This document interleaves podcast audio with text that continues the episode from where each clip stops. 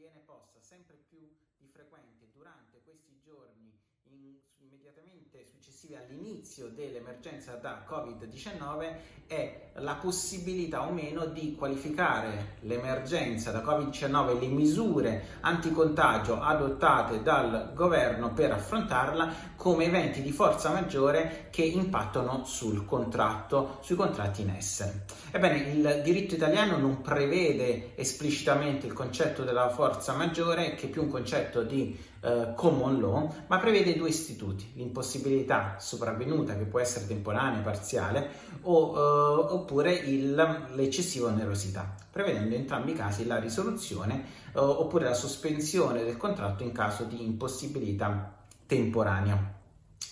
Nel caso di impossibilità sopravvenuta, i requisiti sono di due di due nature, uno oggettivo e l'altro soggettivo. Quindi oggettivamente eh, la prestazione deve essere impossibile, quale conseguenza per esempio di un factum principis, dei famosi DPCM che impediscono l'esercizio dell'attività commerciale in alcuni casi, Uh, ma bisogna analizzare anche l'impatto soggettivo, quindi sull'operatività della singola parte contrattuale. Quindi i provvedimenti del governo non comporteranno automaticamente la risoluzione di tutti i contratti in essere. Bisognerà analizzare caso per caso quali conseguenze sono derivate sul singolo contratto da questi provvedimenti eh, di emergenza. Uh, uno scenario del tutto diverso è quello dell'eccessiva onerosità. Uh, l'eccessiva onerosità non è legata all'impossibilità, ma a uno squilibrio del valore delle prestazioni contrattuali consequen- quale conseguenza di un evento imprevedibile, allora, il cui a verificarsi non è imputabile alla parte stessa. Ecco, in questo caso si prevede sempre la risoluzione del contratto, ma la controparte può opporsi chiedendo una rinegoziazione dei termini contrattuali e quindi una uh, rivalutazione della propria prestazione alla luce del minore valore della prestazione che controparte uh, riceverà. Quindi questo potrebbe essere uno scenario ben più probabile in un contesto in cui eh, la crisi economica che potrebbe derivare da, eh, un, eh, dall'emergenza Covid-19 faccia in modo che il vantaggio che una parte possa desumere dal eh, contratto sia notevolmente ridotto quale conseguenza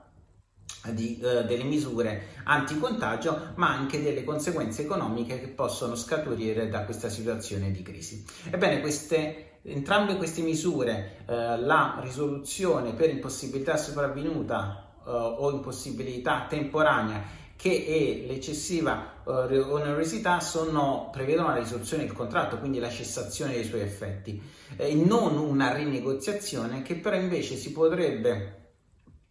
uh, desumere e dai principi di buona fede che sono alla base del nostro codice civile, sono citate varie norme uh, del codice civile e potrebbero essere invocati nel caso in cui per esempio una parte contesti all'altra l'inadempimento uh, contrattuale nelle attuali situazioni di emergenza, ovvero, ovvero la violazione di una penale, la violazione di uno slam, il contesti il pagamento di una penale per i disservizi che si sono verificati in questo uh, periodo di emergenza. Anche in questo caso l'analisi va fatta caso per caso e il primo punto di partenza deve essere necessariamente l'analisi del contratto. Tutto quanto detto fino ad ora trova applicazione unicamente al di là di quanto è previsto nel contratto stesso che potrebbe regolamentare, come succede spesso, uh, l'evento di forza maggiore e definire in modo dettagliato le conseguenze che ne derivano, uh, definire do, i limiti dell'alea e